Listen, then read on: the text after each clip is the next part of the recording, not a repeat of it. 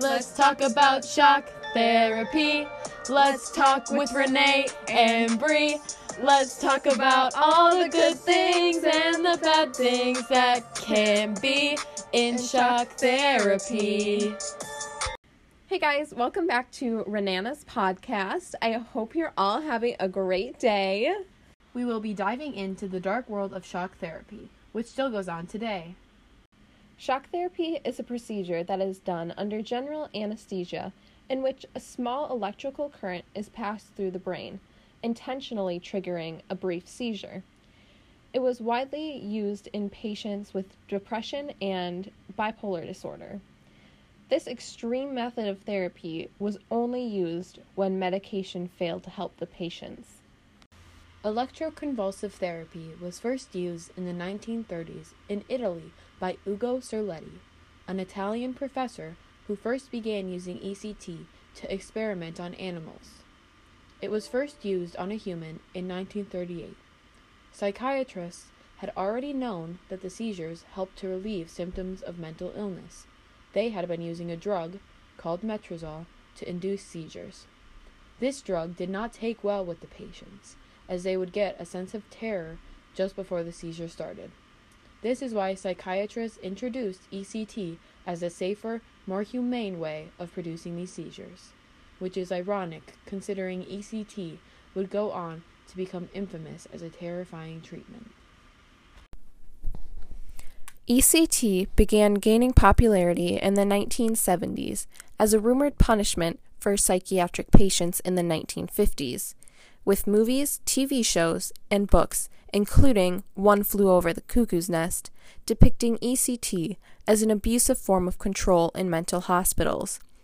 While there is a lot of evidence suggesting the malpractice of ECT in order to control unruly patients and maintain order in psychiatric wards, ECT was also being used correctly during this time to help people.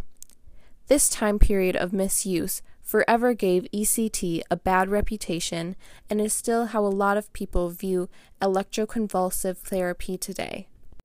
While the stigma around ECT still remains, mentally ill patients are still being helped by it today. 2019's version of ECT is a lot different than it was in the 1950s with a modified procedure being used now. This procedure involves giving the patient muscle relaxants to combat the negative physical effects of the seizure itself, anesthesia to lessen the pain from the electric shock, and every patient using ECT formally consents to the procedure.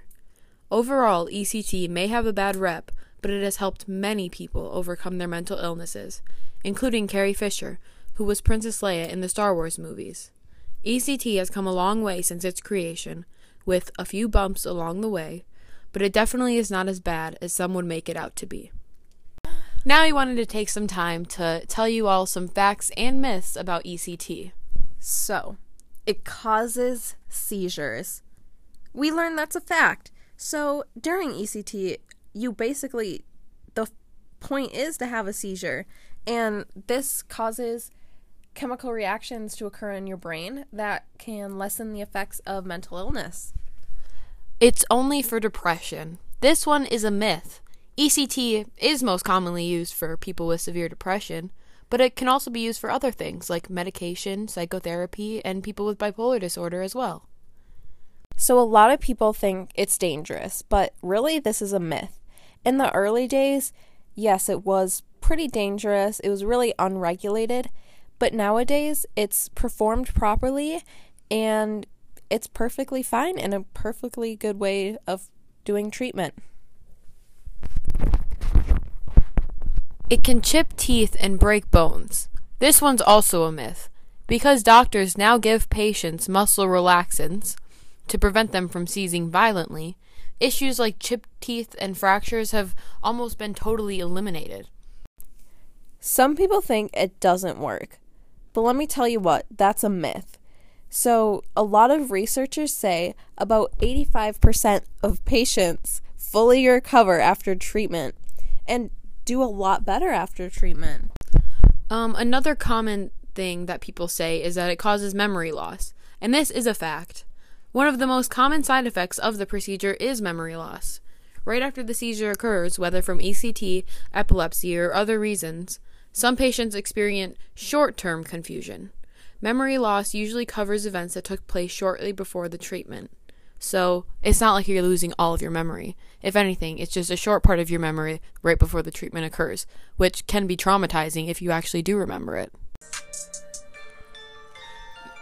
You learned about shock therapy. You learned with Renee and Bree.